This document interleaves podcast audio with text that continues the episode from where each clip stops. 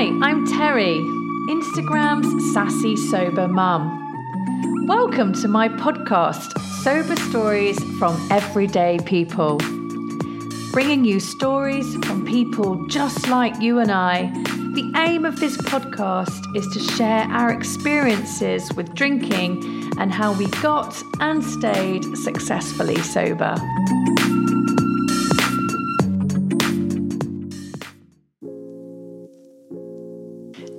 Before we jump into the episode this week, I wanted to share a little bit about the Thrive community that I run. It's a place where many like minded women go to connect and share their experience with getting and staying successfully sober. There are different sections like the main Thrive community feed where people post about things that are up and coming or about challenges they're facing. And they get incredible support from other members of the group. It really is a special, special place to be right now. There are also sections to share your milestones because every win, even the really small ones, are a big thing to celebrate, and we acknowledge that. There are five events. There are the weekly Zoom recordings, so you can go back and see all the weekly Zoom meetings and all the topics that have been covered in those meetings at your own leisure. There's a share sober tips section, and then there are group chats for the first 30 days, the first 100 days, the first year, and over a year. There's a knowledge hub as well, and in the knowledge hub, you'll find a place for books and book recommendations. There's a section of how to survive the first 30 days. So, if you come in completely brand new to getting sober, you can hit the ground running and find tools and information to get a structure set up for yourself from the outset.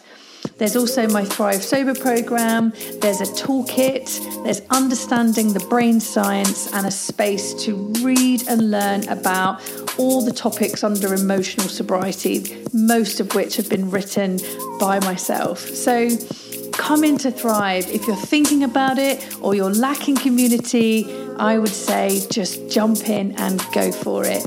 And maybe we'll see you in there soon. Hello, and welcome to Sober Stories from Everyday People. Today I'm talking to Sarah in Chichester, and she is sober 105 days. Whoop, whoop. Uh, I know Sarah really well because we actually worked together during her 105 days. Um, but I'm really looking forward to unfolding even more of your story today, Sarah. And you are a true inspiration. And I know that people will get a lot from this. So, welcome to the podcast. Hi, Terry. Thank you for having me here. It's an absolute honor to come on and share my story that I never thought would happen. Oh, I'm really looking forward to getting into it. Um, so, before we jump in, why don't you tell us a bit about who you are, what's your life setup, all that jazz? Oh, right. So, I'm my name's Sarah, Sarah Love, and I live in Chichester. I moved to Chichester four years ago, the day before lockdown. Um, I'm a small salon owner and an educator for hairdressers. I teach colour theory, colour science, and technique uh, to, and non branded. Um, I've been hairdressing for 25 years. I've got a small family, two small children that are now, crap, how old are they? Um, what are we looking at now? Nine and six. Um, my partner, Jacob, my dog, newest addition to the family, Buddy the Whippet. Uh, we moved down to Chichester the day before lockdown. Um, and then, yeah, set up a small salon down here education is pretty much my full time job.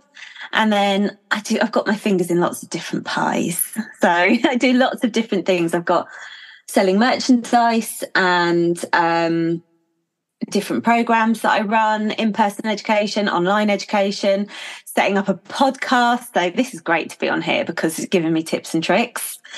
Um, and yeah, so that's uh, in a nutshell, that's kind of an overview of me as a person.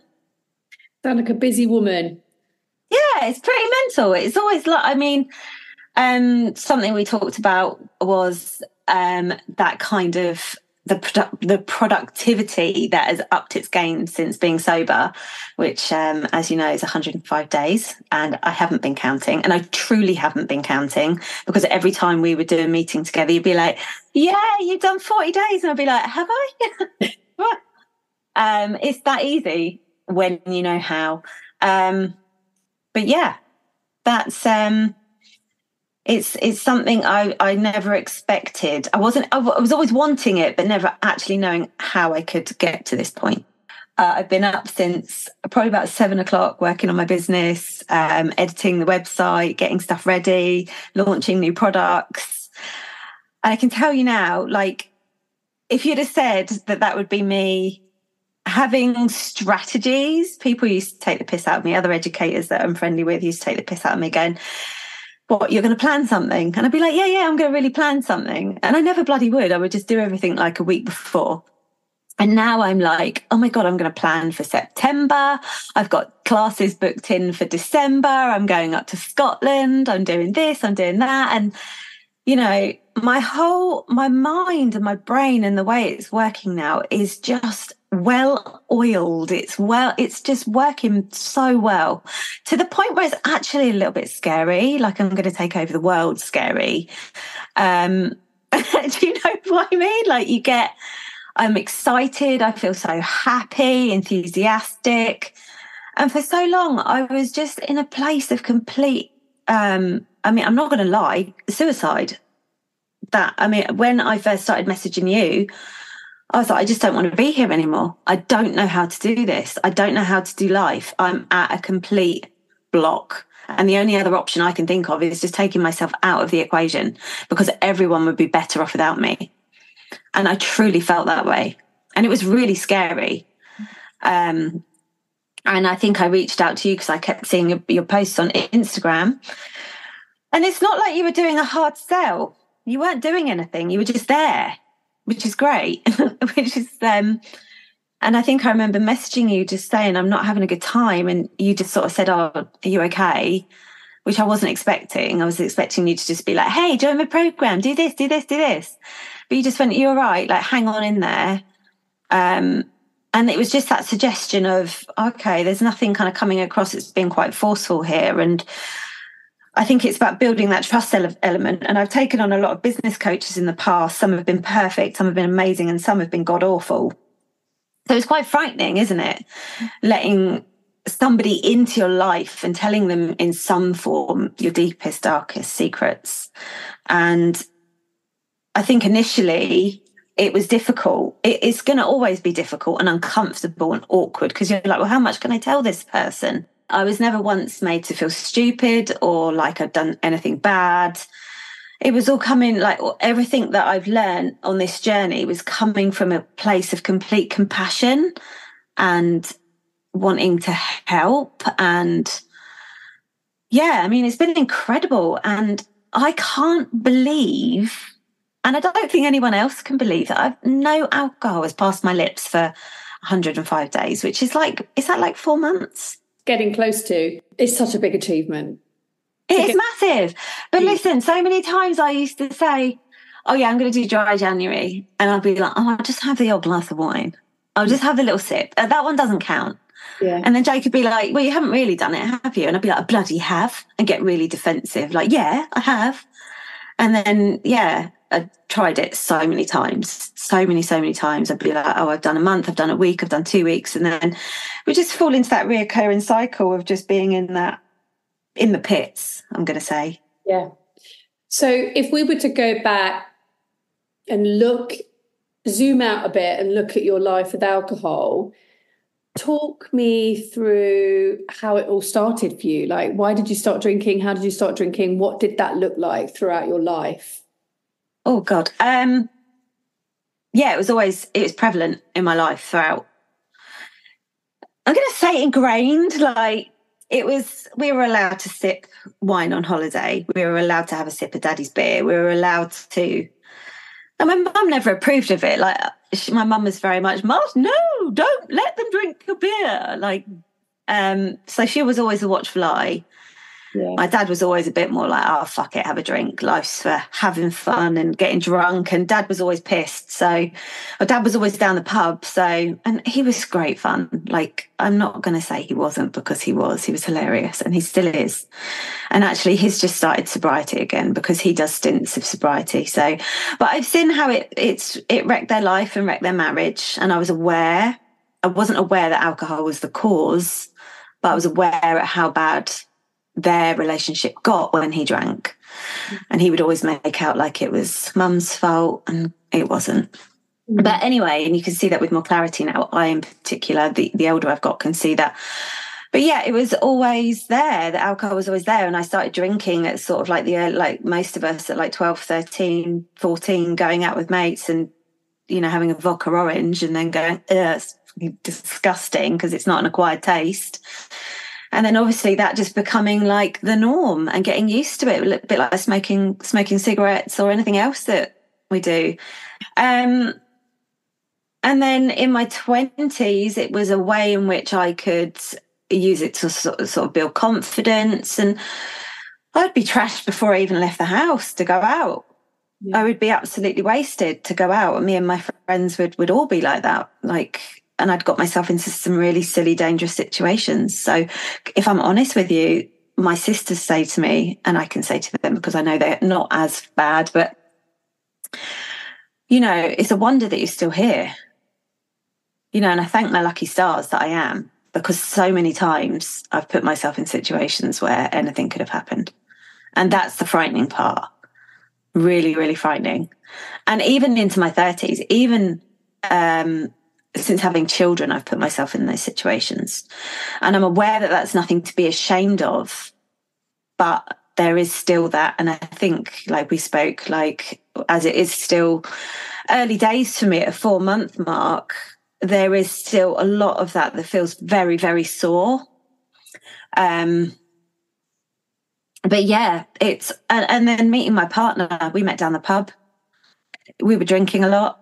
We were just yeah that was our that was what we did. And i thought it, it's just what everybody did. I know because it's just so normalized. Everything around alcohol is just so the way it's advertised the way it's wine o'clock for mummies at four or five o'clock. Like it's just the norm. Mm-hmm. and you talk about it with people and i think i was talking about it with people like ha yeah go home. God i can't wait to go home and get a glass of wine babes and um, thinking, well, everyone else says it, so it must be all right. But I don't think that actually people were drinking to the extent that I was. Mm. I think people, a lot of people were drinking just the one or two, whereas I was having the one or two bottles. Mm. So, yeah. and I still felt like that was probably normal. And there were the odd person that I would talk to that would say, yeah, I do that. I could easily smash two bottles of wine. And I'm like, oh, yeah, you're on my side. You're on my team. Almost like something to be proud of. Yeah. And then thinking, how am I functioning? How is my body? What the hell is doing to me because I'm not feeling good? Mm. Did you have those? Um, Did those? Oh, God, yeah, all the time. I knew what I was doing was awful. I knew it. I knew from the way I was acting around the children the shouting, me being in tears, me got, not getting up out of bed, not not being able to cope. I couldn't cope with anything, Terry. I couldn't. I couldn't cope with life. I couldn't. Listen, you know what I've been through in the last couple of months with the salon breaking down, the flooding, the electrics blowing, everything going wrong. I would have. I would. I don't know what I would have done to myself. I would have drunk my way through it, but um, mm. it's really sad. It's really sad. It makes me really emotional.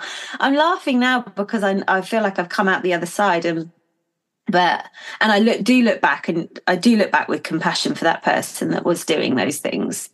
And I was doing the best I could at that time. And like we've talked about, it was my only coping mechanism. I didn't know how else to cope. Yeah. Yeah. Was was the drinking was that a daily thing? Um mm. Uh, and, and was that throughout, throughout your life, or, or were there points in your drinking history where it got better or got worse, or you know, turned for you? Oh, it definitely. I think everyone can put a, a, a lockdown had a price to pay. I think for everybody, Um, yeah, lockdown definitely it ramped up, but I think motherhood as well. Mm. Becoming a mummy, I found really, really hard.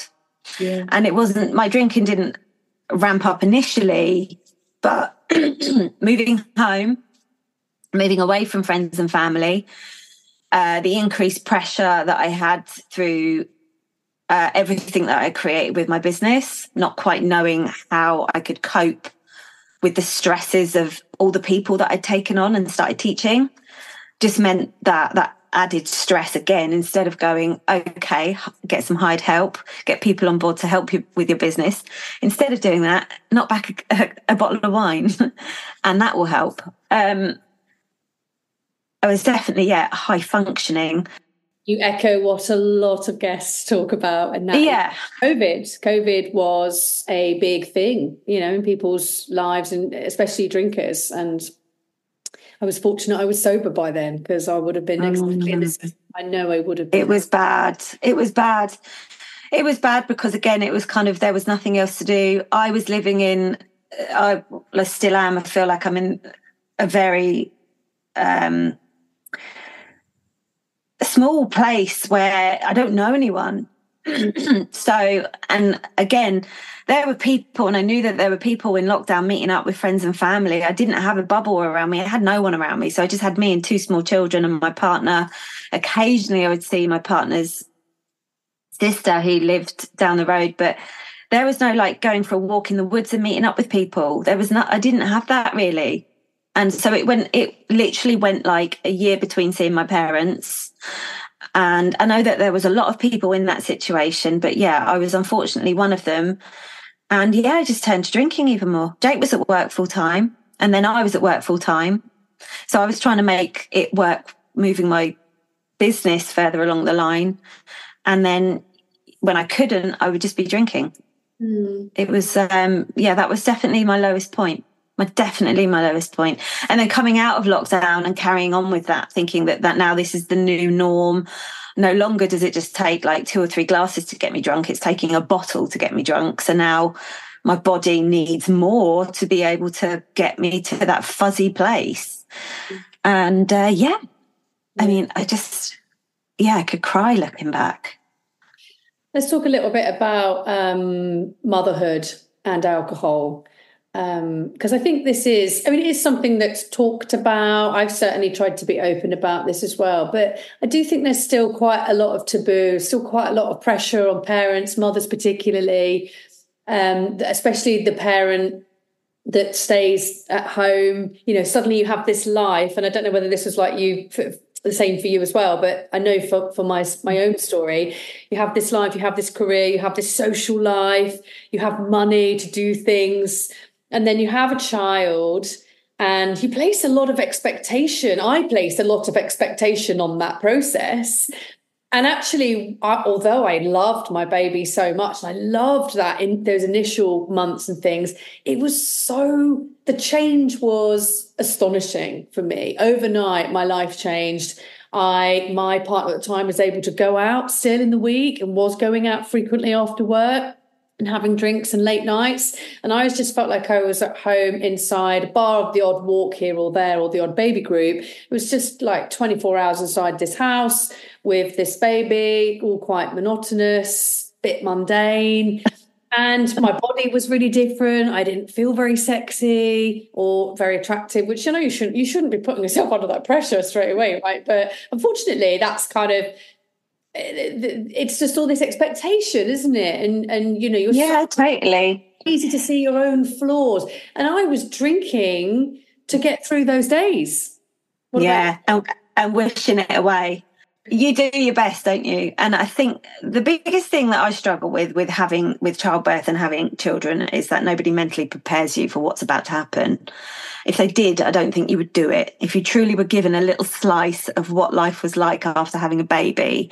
Now, from certainly from my experience, I had not the best experience being pregnant. The first time round, it was it was um, very it was traumatic because I was put I was put at very high risk and um, had lots of complications. So it really stressed me out. And further down the line caused me to have really bad postnatal depression and postnatal anxiety and agoraphobia. So there were times in which for weeks on end I wouldn't leave the house and it was and I remember going to the midwife and she said, How are you? And I said, Pretty shit, to be honest with you. And she said, Could you refrain from swearing? And I was like, Is that all you've got to say? I'm at the most broken that I've ever, ever been. And you've told me to stop swearing anyway, turns out she was Christian anyway. it was, I was shocked at that. And I just thought, what, what, what am I supposed to do? What, how am I supposed to cope with all these mental health issues that I now have? Luckily for me, I found a support group called Talk Plus, which were fantastic. Um, really, really helps with mental health, particularly for my panic attacks and um, agoraphobia. But what I was doing was then introducing alcohol to help as a coping mechanism because I didn't know what the hell I didn't know what to do. I didn't know who to turn to. My mum is very much like my mum is six children, 10 grandchildren now, six children. She's been through hell and back in her relationship with my father and has a, you know, her own issues with losing her mum very young and then her dad committing suicide. So that depression on her part is quite prevalent in her life. Mm. And for her, she was very much like, you just got to get on and deal with it because this is it. And it doesn't get any better or any easier. It's shit and this is it. Um, that's not necessarily what I needed to hear. But my mum is not the person to go to for that support. So I needed to get a professional in and I didn't have the money to get a one on one coach. I didn't know who to turn to. I didn't know what to do. So for me, it was about, you know, I'd already tried speaking to my, my um, midwife about it uh, so for me, it was turning to alcohol. Yeah. Oh, it's really, really crap. But there are so many people that do it because, and I'm talking my sister through it at the moment because she has two young toddlers. She, fortunately, she's not drinking heavily, but just knowing that you've got a support network around you. If you don't, you're completely screwed sometimes. And my sisters at the time, one of them didn't have children, and I'm very close to my sisters. One of them, um, was working busy in London with her career. The other one was her children were older and didn't quite understand the depression or was just out having fun. She, like her kids had grown up, so she was off out having fun. I was in Babyville. Um, I had a few friends around me, but I, I ended up throwing myself into my career and my business massively. That's how I dealt with it. And I ended up drinking. Yeah. Yeah.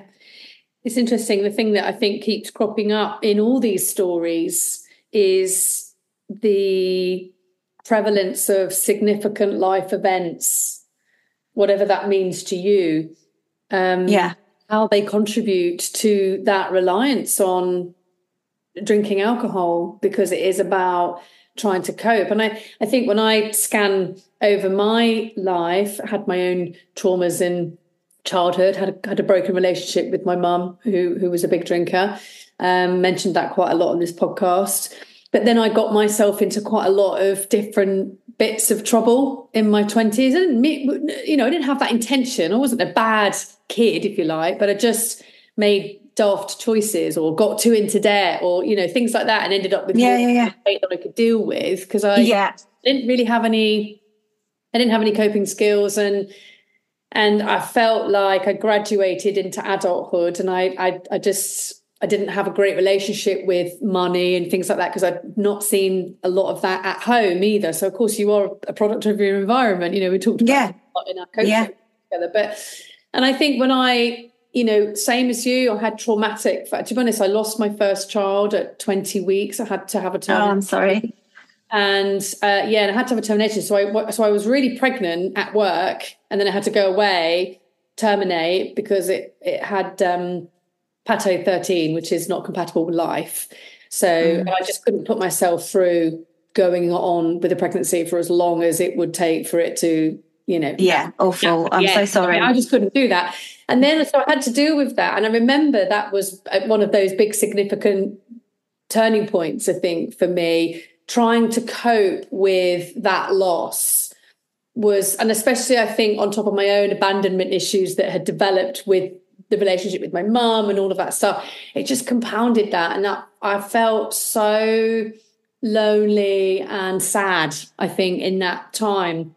Um, and, and my kind of drinking ramped up. But then when I got pregnant and I had my um, lovely daughter Annie, I then didn't feel euphoric. I didn't have any postnatal depression, but I was able to tune into, uh, you know, the bits that I didn't love about early motherhood. And then I felt guilty, you see, because I thought, well, I've lost my first baby. I should, you know, and sometimes depending on the circle that you're in, you can't find people that have your, that talk your language. You can't. Yeah, it's difficult. And, and and I think back then people weren't really. So this is kind of 2013. People weren't mm. really talking about the dark sides or the or the shit sides of parenting. It was all a bit like, you know, yeah, enjoy it. You know, it will, it will be over before you know it. And it's just that kind of like trying to that force that positivity for it. And I just think, yeah, these things they sort of they just sort of they, they tumble into one big before that before you know it you've you know you're sort of two children in single parent in my case and just mm. drinking one or two bottles of wine most nights yeah definitely the worst point for me not that i was that it was that unfairness with motherhood it's all right for you it's all right for you because i'm doing everything as well I get I'm doing it all and you're not. You're hardly doing anything. So, and we've talked a lot about my relationship mm. um, with our one on one, but I, I had this resentment. They just they just carry on as normal, which obviously they're not deep down. Things do change for them. Um, but yeah, I used alcohol to try and norm- bring myself back to that normal point if that makes sense like i can still be that fun sexy person but i have to be pissed yeah yeah no it's, i um, really get that actually because it gives you um a brief it gives you a two or three hour taste of your old life is something that was just used as a coping mechanism massively yeah and you can see how that that reliance forms. You can see, you know, alcohol does a good job of chemically changing your state. That's essentially totally. what it does. And so um, you can see why people get get kind of tricked into drinking to cope. So mm-hmm. talk to me about, and you briefly did, but talk to me a little bit about the weeks leading up to actually stopping you know we reached out to me obviously but what was happening before that? What what got you to that place where you thought right that's it. That's it. I've got to do it. Oh god i don't i don't think i can't think. I just i'd got to too many i don't remember what happened last night moments blackouts yeah and just put again put myself in in dangerous situations that how did i get home oh my god, I've got a, a, a scratch all up my arm. Like, where's my bike? Like, because I remember me and my friend going out to the pub and we took the bike, but we'd completely fallen off the bike. And it was like, again, anything could have happened. Luckily, around here, it's not particularly busy, but um, yeah, just those those situations. And again, arguments, arguments in my relationship that just weren't necessary arguments. My body feeling swollen, putting on so much weight I put on like three stone in lockdown from from yeah, it was probably over the course of like three years. I put on a stone a year from drinking and eating crap because naturally those those things kind of went hand in hand. Even though I was going to the gym and maybe weightlifting and trying to be healthy and going for a run, and it just wasn't there. I was denying myself really what my body could potentially and fully do because I know because I was very athletic in my early to mid 20s when I didn't drink so much or just drank socially. Now I was drinking as a coping or self medicating. I was, I mean, I look at my face and actually I went over to my, ah, oh, this was brilliant. I forgot to tell you this. Um, I went over to my sister in law's for a little tea party, one of the kids' birthday parties. And her husband said to me, You look really different. I went, uh, do I? He went, yeah. He said, you're good. yeah. He was like, your eyes are really like bright and shiny. I was oh. like, oh, and he said, I think it's just where you've stopped drinking. I went, yeah, And I was like, I've lost half a stone. And yeah, he was like, you can really, really tell. But yeah, the, the point before, oh my God, like I said, I was just on my knees. And I remember being in the kitchen and howling up at the ceiling. And I was, I'd squashed myself in between the two cupboards at the corner point of the kitchen with my, I was just leaning into the kitchen cupboards, sobbing because life was not where I was wanting it to go. You know, when you know you have your North Star, mm. you can see it so clearly of where you want to be, who you want to be. But I was down here and I was thinking, how do I get to that point? And I had done everything else. I'd done the gym, I'd done the life coaching, I'd done the business marketing, I'd done pretty much everything. And it was like, okay, I admit defeat now you can have me, like just take me. And then I knew that my next steps were sobriety. I knew it is what it was. Yeah. It's the only thing that was holding me back from being the person I wanted to be and getting me to the life I wanted to be. And now, like, I've always been the driving force. I've always been full of so much with so much to give. And I kept saying to you quite a lot towards the end, probably, where I was kind of waking up, I just need to step into myself, that true sense of who I am and what I am.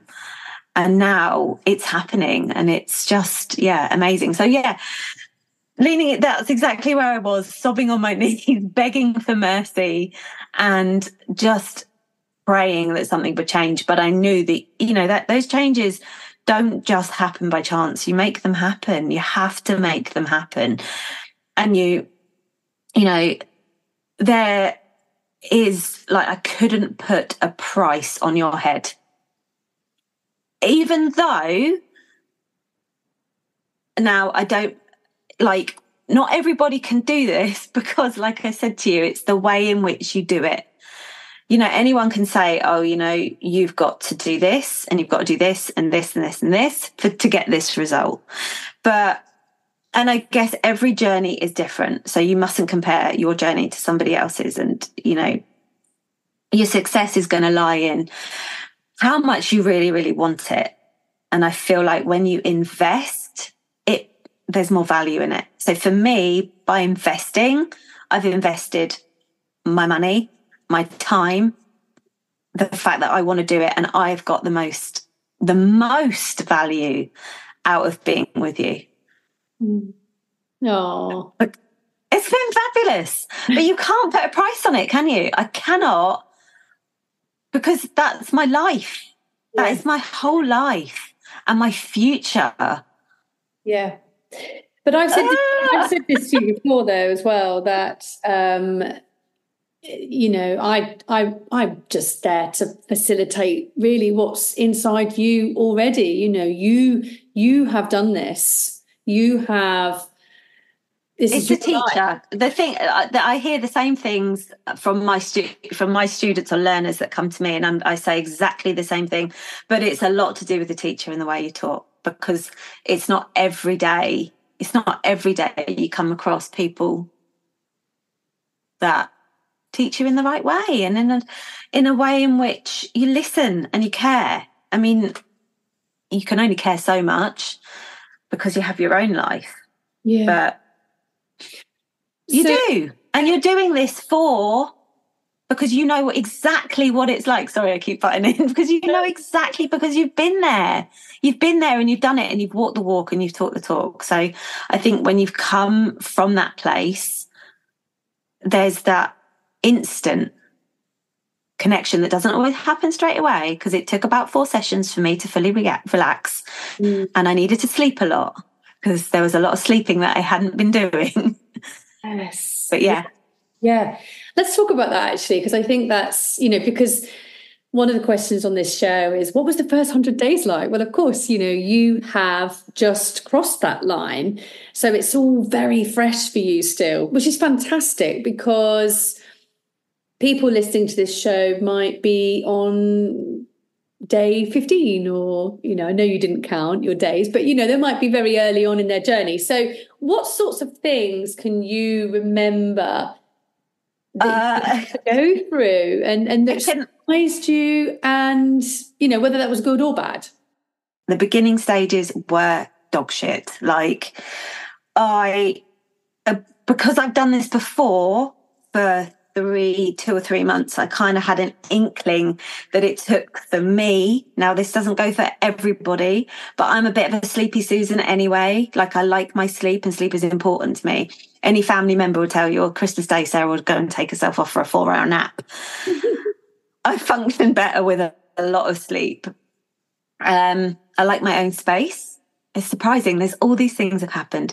I've started realizing that, yeah, I'm not actually like that social. I like just being on my own in my room, in my bed, reading or listening or just being on my own. But yeah, the first, I mean, I'm only 105 days, but the first, God, what was it? I'm going to be honest. It was took about six to eight weeks to start feeling good.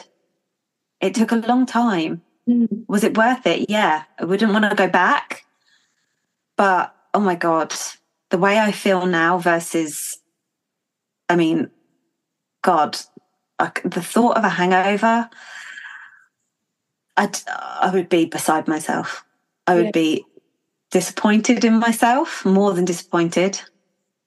But yeah, the first 100 days were hell and back. I'm not going to lie. No, not the first 100 days. The first the first couple of weeks were okay. And then I realized that actually my body has a lot more work to do than what I thought it had. So the recovery process for me was pretty hard. Um, and but there were lots of things that kept coming up. Uh, the relationship with my partner, there was we were butting heads because he's a drinker. I wasn't a drinker. I was almost disgusted with alcohol. Didn't want it in the house. Um, caused lots and lots of problems. We're now clear of those issues Mm. kind of clear. Like we had lots of lots of fighting, lots of arguments, lots of me saying to him, "I don't want to be with you anymore." Then him saying to me, "I don't want to be with you anymore." Like we, both had to find our place, and we found it. It's so much better. But yeah, I had to sleep a lot, and I had to eat a lot, a lot of protein. Actually, what I did when and I said this to you and you were like, I don't think that's such a good idea, but you do whatever makes you feel good. When I stopped drinking, I signed up to uh, something called Team RH, which is they basically help you log your protein and your macronutrients because I know from previous experience, and I know because we talk about this a lot as well, how important food is for your body, food for the soul, food for your brain. Yeah, it wasn't it that in the second week you messaged me and said I really want to lose weight. I'm going to sign up to Weight Watchers. That's it. Yeah. That Sorry. It? it was that, wasn't it? And I said, I said to you, um, let's try not to dilute the focus. You know, let's sobriety the priority because sometimes, I mean, look, we're quite similar people. We've joked through throughout our time together that you know we're we're we're hyper focusers um, and we like lots of projects and we like doing lots of things at the same time. And that usually is a really positive thing, but can also sometimes be overwhelming and wears you out. And, you know, ha- because I knew that the sobriety journey was probably going to change a bit and you were going to get that overwhelming tiredness and the lack of energy and then suddenly you become more aware of your cycle and your hormones and your moods and everything feels just big i think.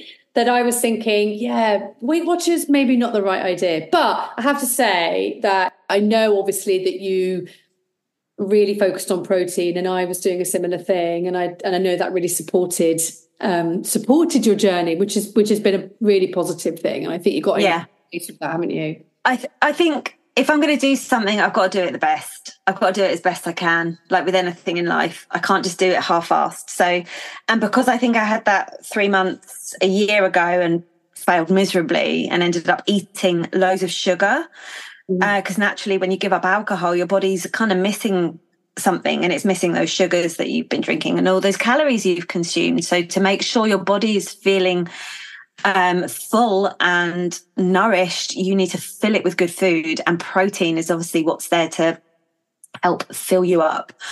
and certain other vitamins and minerals that your body is then lacking. So I am very into that kind of health and uh, that foodie side of things. I like knowing what I'm eating. I like know where it, where it comes from. And you kind of, yeah, just helped kind of enhance that as well. And I knew already like certain vitamin, vitamins I needed to start taking and um, stuff I needed to do. But yeah, I, yes, my fault. I forgot about Weight Watchers. I totally forgot. But I am a massive advocate of making sure you're not necessarily, you don't have to count your macros, but just that you're eating good, healthy food.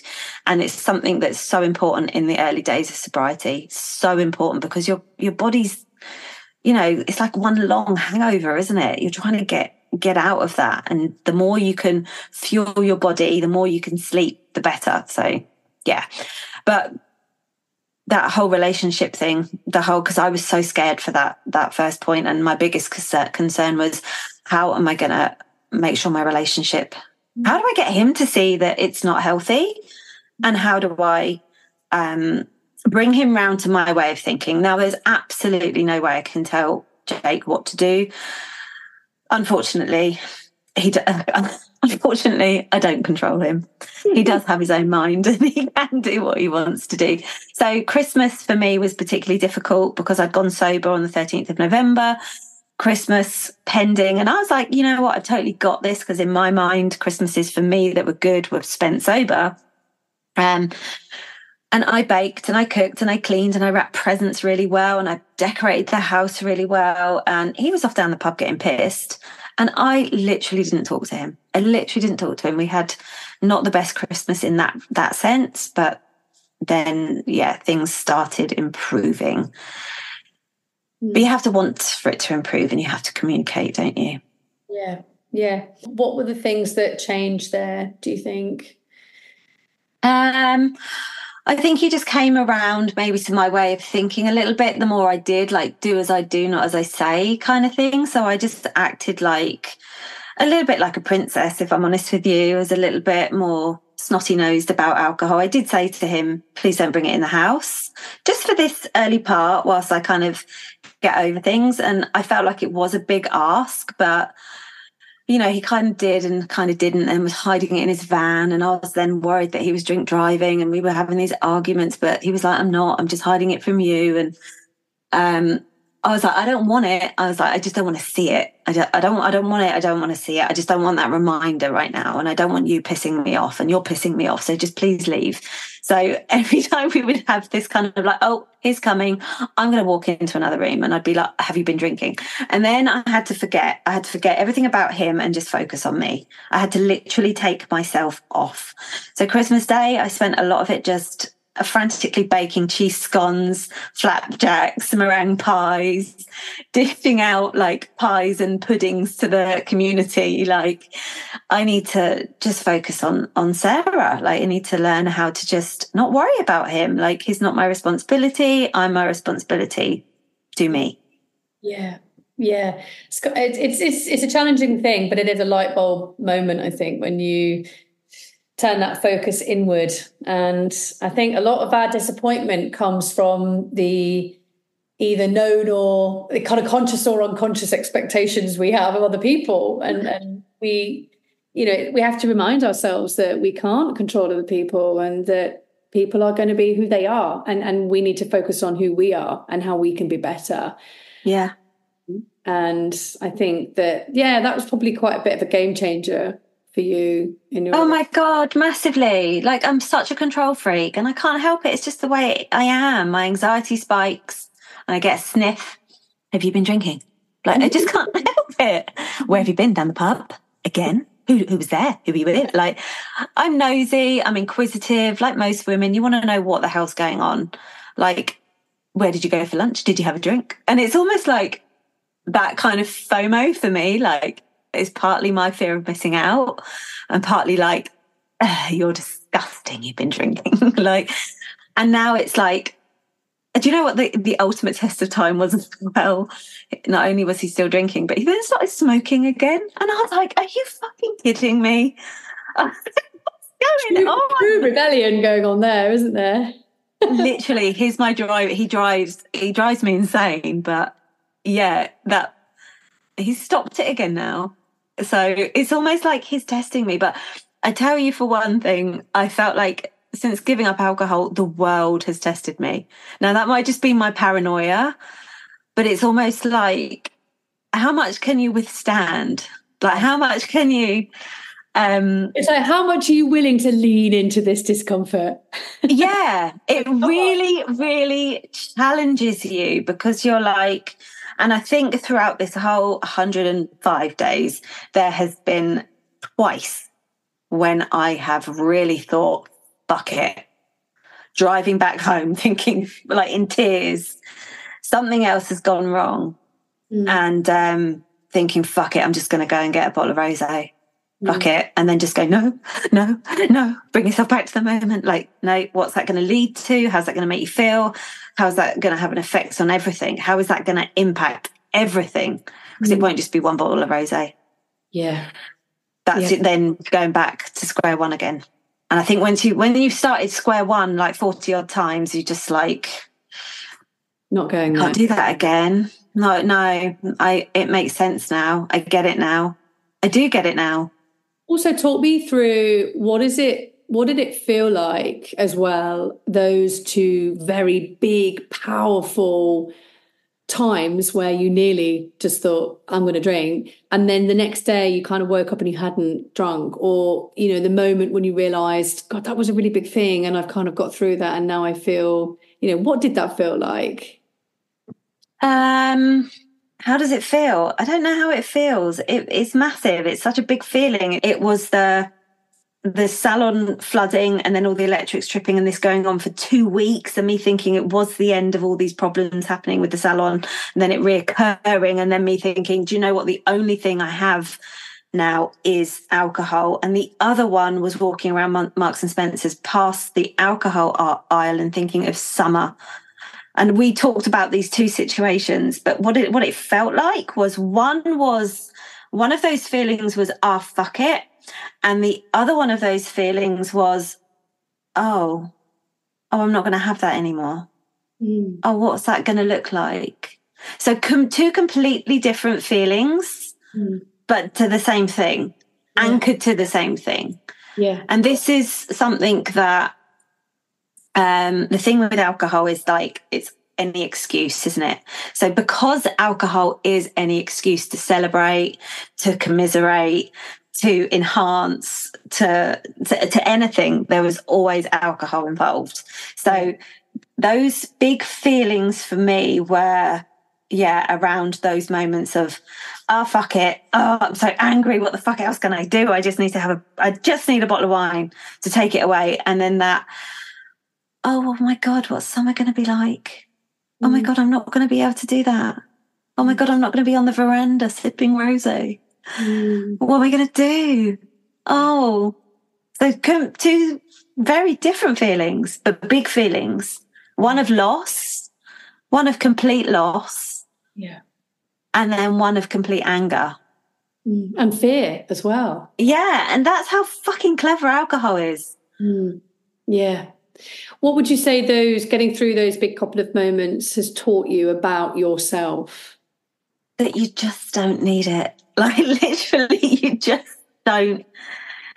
You don't. I don't. I don't need it. That I can do it on my own. I can stand on my own two feet and actually lean into life and go. It'll be all right. Don't worry about it. It will be okay. Just keep going. And summer is going to be absolutely awesome because you get to um, you get to do the things all you want, everything you wanted to do in the summer without sitting in the garden getting shit faced you're actually going to experience a nice summer for a change. Yeah. I'm excited. Oh, that's so cool. I know, right? I yeah. get to I get to do it. We're going to Barcelona on Saturday. And I had Barcelona booked for January or December, I can't remember. And you said, no, I, had to change it because we couldn't get the dog looked after. And you said it's a, you were like, it's a blessing. You just need to hunker down right now. Barcelona is when you're ready. And yeah, had I gone to Barcelona too early, I couldn't have done it. I, could, I would have probably have ended up drinking or just having a really shit, miserable time. I'm so excited for you because Barcelona. Me too. It is just awesome. And the cafe culture is just fantastic. You know, lovely little glasses of coffee and tapas and sunshine and just beautiful food. And you just get to hoover it all up now and feel it all and be yeah. in that moment and tire your legs out every day, walking around Barry de Gothique and all these places. And just, yeah, I'm just, I'm excited for you. It's a wonderful place to go. And it's definitely not a place you want to go when you're romanticizing alcohol and not letting yourself have it. You know, exactly. It's a different experience for sure. Not saying you can't go get through those things, but it's nice that you can go almost with that lightness mm-hmm. now because mm-hmm don't have those aggravating or intrusive thoughts about what your brain thinks you're missing out on. Exactly. Drinking. Um, so yeah, really exciting. Um, Exactum, exactamente, as they say in uh, Barcelona. In, in Barcelona. Um, Barcelona. Sorry. So, what's been? What would you say? I mean, look, I know we've talked about a lot here, and you've talked about a lot of the positives, but I don't know if it's possible for you to summarize it, but what what have you how has your life changed? So if you look at yourself in October last year, okay, so just kind of a few weeks before you journey, what is the difference between Sarah in October 2023 and Sarah in February 2024, 105 days sober? If you can dream it, it can happen and uh, you've got to make it happen. But yeah, like I said, my business, like everything is just doing so much better. My relationship with Jacob, the relationship with my children, like I had pretty much not lost. Uh, yeah, like goodness me, the shout, like we talked about shouty mum. I was awful shouty mum. I wasn't, I wasn't, I wasn't being my best as a mum. I wasn't being particularly nice, or as a partner, or as a person. I wasn't dealing with things. It was just, um, I mean, it's a complete 360 turnaround. It's it's like two different people. To sound cliche, but it is. It's two different people. It's the person I want to be. It's now. It's a transformation. Amazing transformation. And everyone is noticing. Oh. You look so much healthier. I got the other day, you look so much healthier. And I was like, shit, I must have looked really awful. like, even after like two or three weeks, my sister was like, you look less puffy. And I don't see my family that often because they still live, live back in Surrey. But yeah, you look less puffy. Um, but from the inside, oh my God, back running again. Um, just yeah, doing the things. Just okay, it, it's it's all just getting started. I'm just I'm just warming up. I'm literally just warming up. Like I've still got lots, lots to come, lots of things. There's so much I want to do, so much I want to see. Organizing, more organizing. I've realized how much I bloody love organizing. Um, yeah, life is really good. Like really good. I can honestly say, hand on my heart, that things have not been this good ever. Like, and that is a big thing to say, isn't it? Wow, that is a big thing to say. Like, what to feel like you've got your eggs Oh, yeah. Is it eggs or your ducks lined up? I know this one. You've ducks lined up. Every your ducks in a row, don't you? Not your eggs. Why do you? Why do you line them up anyway? yeah, let's not go into that. Yeah, it's, it's, but not, it's not, my strength. Um, it, yeah, to feel like you've got a plan of action. You've got. I feel like I've got. I don't know. I've just got me back, like me back, but better. Yeah. like a 2 point, like a 2.0 version. Just thinking 2.0, Sarah 2.0. yeah.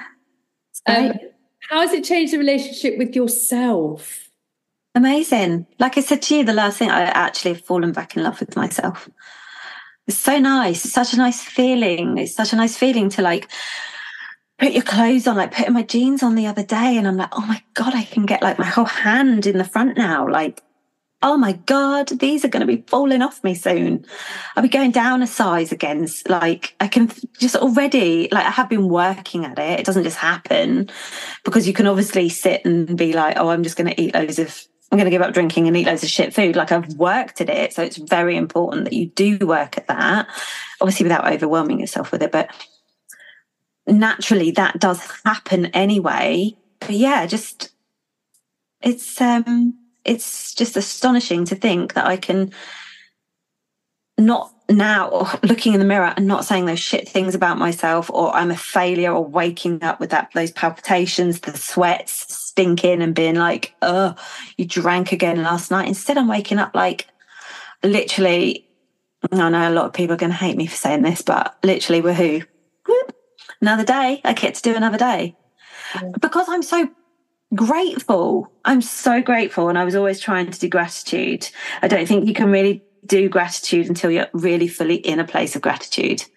And I know because I was there like, oh, thank you for this, thank you for that. But not really because I'm, I don't know. I don't know how you feel about this, but how can you be so grateful and yet pour alcohol all over it? Like, I don't know. Is that a bad thing to say? No, I don't think so. Um, I just I don't think that gratitude was overly present in my life as a drinker. I think shame and um, regret and those types of emotions took over the show for me. Yeah, I think that's exactly right. I think that's what I what I meant to say was that I was trying to make gratitude for I was trying to make gratitude happen, but the one thing one thing I wanted to say was those pink fluffy cloud moments, and I had one last night because they'd not happened for a little week, uh, like a probably about four or five days. They hadn't happened. I had just had my period, so I kind of blame it on that. But when you get those moments when you stop drinking and you're like, "This is as good as or better than having two glass of two two or three glasses of wine. This feeling right now, if you could bottle that, mm. that is priceless. And I get to have these pink fluffy cloud moments all the fucking time. Like yeah. they're amazing. Those oh my god, I feel like I'm at home. Yeah.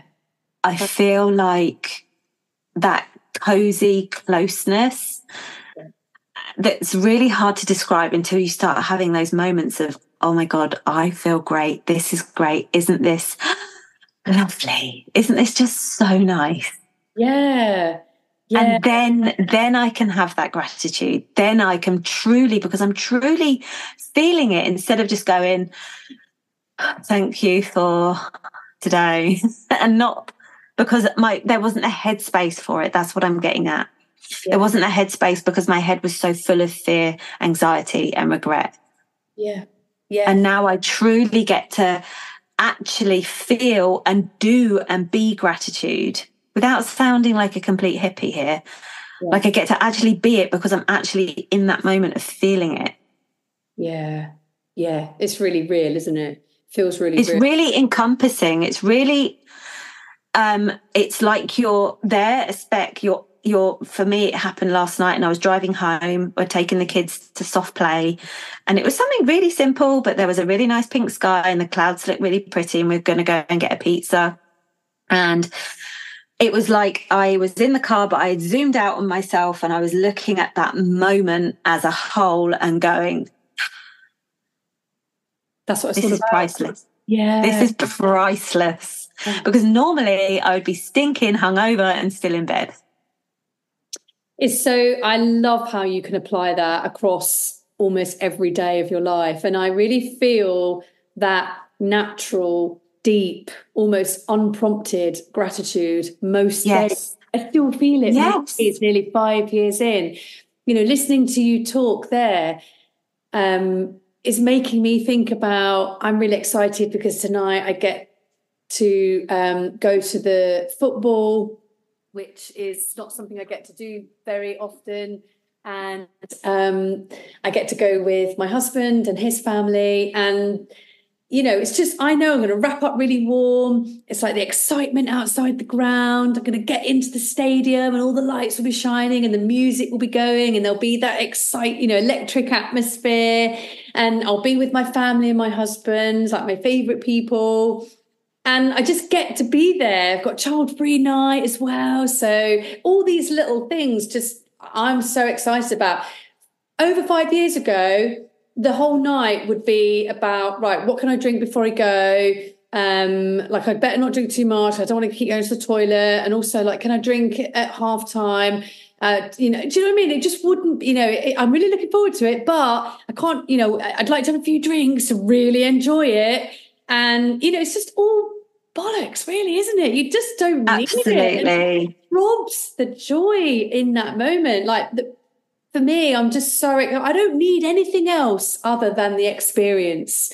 Just being there in the moment, being present, being excited, whether we win or not, just being in that moment for me is all I need. And that is so powerful. You don't need anything else other than the It's, moment. um, It's sickening.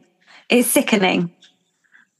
It really is because you, I listen. I used to listen to people and go, "Oh, what a load of bollocks!" But it is literally that sickening. It's so wonderful and so lovely, and not. Yeah, gosh, I can't tell you who's got the booze. Where are we getting the booze from? Yeah. Like I've got something stuffed in my coat, and Jake will have something stuffed in his coat. Like there's, there's constantly like, I'm gonna have to run down to the shops because I've run out of alcohol. There's yeah. When are we going home? Because I need a drink. Are we going soon? I don't want to stay at soft play too long because I need to go and get wine.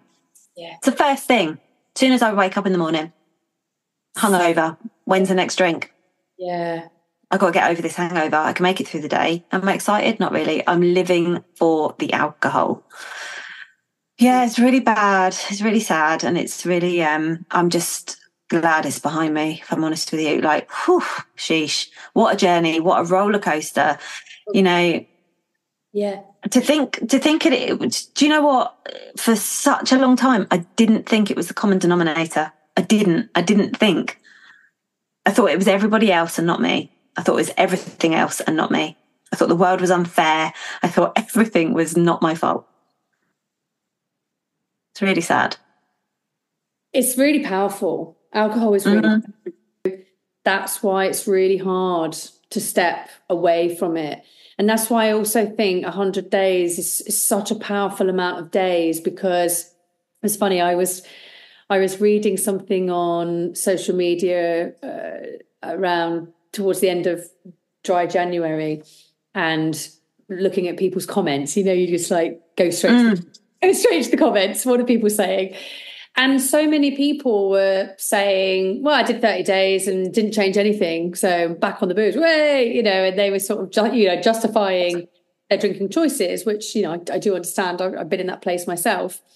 And it made me think that's because, you know, some people can feel a lot in 30 days and fantastic if you do. Um, but most people don't feel a lot in 30 days. In actual fact, 30 days, it doesn't, it doesn't really scratch the surface.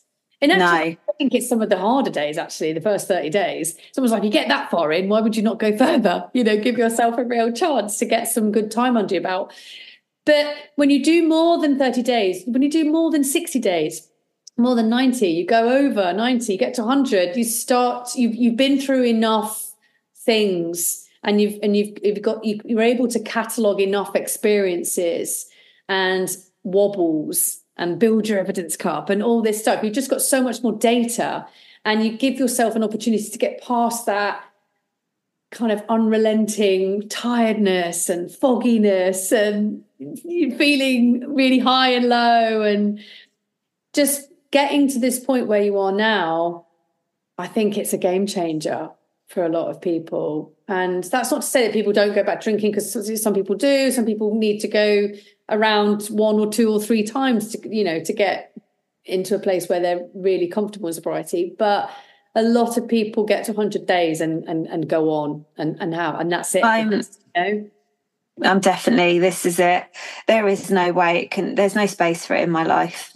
There's absolutely nowhere it goes now. There's not even a tipple, not even it's funny, a, a birthday party last week, and um, the girls all had prosecco, and I just kept looking at the bottle and envisioned me going, uh.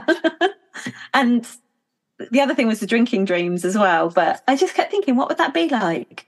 Like, oh yeah, for that moment. What? No, just no, just absolutely no. Yeah. Um, and yeah, it's it, it, life is what uh, is that grand old saying. I love a saying. Life is what you make it, and you know, for some people it works. For me, it doesn't. Doesn't work. Just does not work. Tried and tested for what? When did I start drinking? Fifteen. Now, nearly. Four, what am I? Forty-two. I don't know what was the maths, but uh, 27 years. I started drinking at 14 and I 41 and that was yeah mm. so tried and tested for that long and it's not working it's not working it's clearly never going to work is it and i used to hope every time i'll be all right tonight no it never was i always was, too much yeah awful always convinced myself that I'd I'd managed to moderate. Just keep trying, Terry. You've only yeah. tried nearly three decades and it's not been successful so oh, far. the, the other one is the other one is, and I had a dear friend of mine, colleague, say this to me the other day. Well, I've moved to gin now, and it just it's working much better. And I'm like, really? Yes, yes. Are you lying to yourself? I don't. I don't. I don't drink. I don't drink red wine because that makes me crazy, or I don't drink white wine because that makes me psycho, or I don't drink. If I drink red, I don't drink white, or go back to white. I don't go back to red. You know, and it, I, I've been there, done it, done all the same things. And nobody the uh, bigger picture is is that the active ingredient in all of this is something called alcohol. yeah, yeah, yeah. I know. I had a friend as well who said I only buy really expensive wine now. You know, like seventy pound bottles or something, and oh, I, don't, right. I don't get hangovers on the really expensive stuff. That's really clever then. oh yeah, I get that. I get somebody said to me the other day, I don't get hangovers after a bottle and a half. I was like, what a load of crap. You're lying to me and you're lying to yourself. Yeah. Even the tiredness, like you, you, you're going to feel because you're not going to sleep after that amount of wine properly. Uh, in fact, a very small amount of wine disrupts your sleep. yeah. So imagine a bottle or a bottle and a half. How much that yeah. sleep. There's no What's way the, um, that. The, the the chemistry that's involved with the stress levels that rise, um, and I have this argument, and I've given up now with my partner Jacob. He's like, it relaxes me. I'm like, do you know, as soon as you have that glass of wine, the thing it does is it actually stresses you out even more because it raises it raises your cortisol so that you have that drink and get that dopamine hit, but then you come crashing back down very quickly in order to have another drink. And then the same happens again. You have another drink. And then the same happens again. You have another drink. I was like, so really, all you're doing is putting yourself in a constant state of stress and you're not understanding that that's what's happening. And it's like, no, that doesn't happen to me. I'm like, oh my God, this is lost. This is completely lost on you. But he's just probably not ready to hear it. That's, that's no, of course, of course. But, but obviously, that initial feeling of relaxation is sedation because yeah, is a sedative. So uh, yeah, you might as well have a, a an injection or something and, and sedate yourself. But the, yeah. the sedative, this yeah, the effects the the sedation is what makes you feel relaxed but then because the brain registers alcohol as a as a as, as a threat as an enemy. And poison. some, something's wrong. Yeah. It is poison at the end of the day obviously yeah. So something's wrong. So it releases its little army of cortisol. Mm. so that you know at the end of the day you're just in a never ending cycle. The endorphins that come after two drink dynorphins start to kick in. And yeah. dynorphin is the opposite of endorphin. So dynorphin is trying to slow you down, to bring That's right. down, to pull you right back down again. So it's like this tug of war. So actually, that's why you never feel as good as after your second drink because that, you know, team dynorphin kicks in. Mm-hmm. And then it starts, you've got the cortisol and the dynorphin. So actually, there's there's not much of a party going on upstairs. After no. That. But not many people no. can stop after two drinks, right? And that's the whole point of why of alcohol. Yeah, and that's the whole point of this podcast and talking to people that you know we're not none of us were stop two drink people. So when you when you see it for the bigger picture and for what alcohol truly is in the market and who it's actually serving, I think that's the bigger picture, isn't it? Yeah. Yeah. So just before you go then, before we wrap up, um, what are your top three tips? Sleep. Take yourself away. Go anywhere that means that you're in a more comfortable position. If that means going for a walk, if it means sitting in the car, if it means crying in the car, if it means sitting in your bed for eight weeks until you feel better, then so be it. Um, sleep, be on your own, having compassion for yourself. I could just reel off loads. Oh my God. Listen to listening to as much information or getting the support that you need. Getting the support you need being having people having someone or a support net network around you is key. And a lot of this is going to be quite lonely but that's where you're tapping into yourself as well. What makes you know it's important to have that time to actually because your brain has been so preoccupied and poisoned with alcohol that you need to actually un oh low battery. You've got to undo all of that and start making amends. And with that it takes time. So allow yourself that compassion sleep and eat and take yourself away. Yeah. Yeah. Like a long holiday for the soul what a beautiful way to wrap up. So, where can we find you and follow you if you're open? Oh, Sarah Loves Hair underscore on Instagram and then Sarah Love on Facebook. Sarah Loves Hair. Sarah Loves Hair Education. Check me out. Come and say hello. I'm sure people will. Do you reckon? Uh, yeah, definitely. definitely. You have been a delight. So nice to get to talk to you again. Um, I know. And likewise. Thank you for sharing your story um, and sharing the journey. I think you've, I love how honest and raw and direct you are. I appreciate that's just, that. that's only a little bit. That's just a little bit, you know. I, I, like that. I like that in people. I like that. Me too. Yeah. So it's fresh, isn't it? I keep it real. Yeah. So thank you for bringing that to my show. And um, yeah, I'm excited for the next 100 days for you. You know, me too. Keep in oh, touch, won't you? Yeah, I definitely will. I definitely will. And to everybody else, thank you as always for your continued support, your love, your wonderful messages. I, I love getting messages and hearing all your milestones and hearing how this show in particular has helped you. And so until next time, goodbye. Thank you so much for listening to this podcast. If you're interested in being a guest, please contact me directly on Instagram by sending a message to at sassy sober.